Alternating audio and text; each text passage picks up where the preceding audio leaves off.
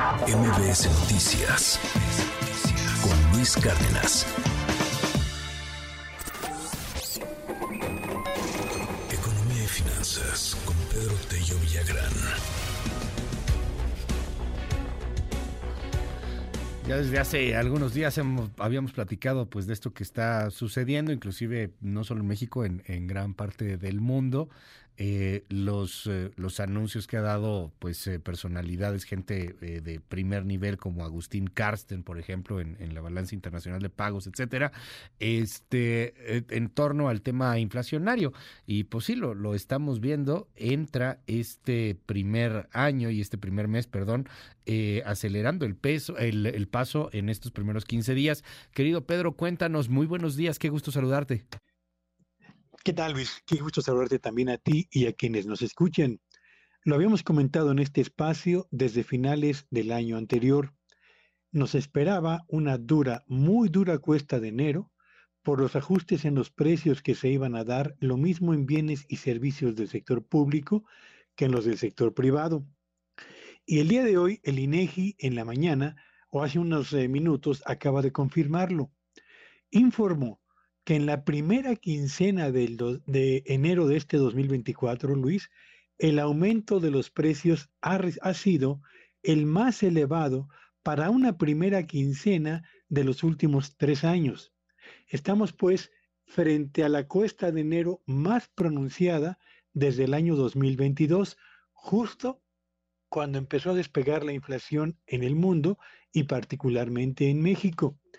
Y lo que eh, tenemos en este momento es un crecimiento de la inflación en forma acumulada del 4.9% hasta el primer, eh, la primera mitad de enero, que supera las estimaciones que habían formulado en las más recientes encuestas los analistas del sector privado y hace retroceder a nuestro país en materia de combate a la inflación prácticamente seis meses. ¿Por qué?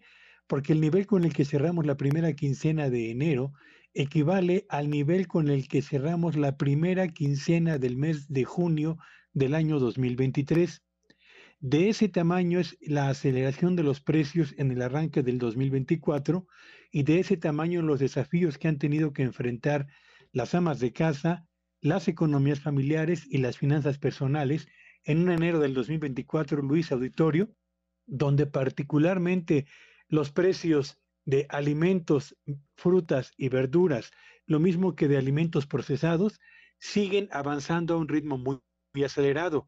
Datos del INEGI indican que frutas y legumbres en los primeros 15 días de este 2024 registraron un crecimiento en sus precios del 21%, que contrastan contra el 4.9% de crecimiento de la inflación, es decir, eh, cuatro veces más, perdón, cinco veces más que el avance de la inflación general. Así que tenemos la más dura cuesta de enero de los últimos tres años, Luis, y esto se va a extender por lo menos hasta el mes de febrero. Como siempre, querido Pedro, te mando un gran abrazo y bueno, pues ya estaremos viendo qué pasa después de febrero. ¿Alguna esperanza o totalmente de pronóstico incierto de que pueda disminuir un poquito el tema inflacionario? Lo veo muy difícil, Luis. Frutas y, y legumbres seguirán sí. aumentando. Tenemos además el rezago en, en, en, materia de producción de alimentos uh -huh. por las sequías del año pasado y tenemos sobre todo un problema eh, acumulado en lo que tiene que ver con colegiaturas y en alimentos procesados. Y no creo que en el corto plazo esto se vaya a corregir, Luis. Y nos lo decían hace un ratito en el, en el WhatsApp, el precio del jitomate, por ejemplo, el precio de la canasta básica, híjole, por las nubes, muchos de los, de los temas de, de frutas y, y legumbres. Mil gracias, querido Pedro. Te mando un abrazo y tus redes. Síganme en X, en arroba PTU Villagrán y que tengan un espléndido día. MBS Noticias con Luis Cárdenas.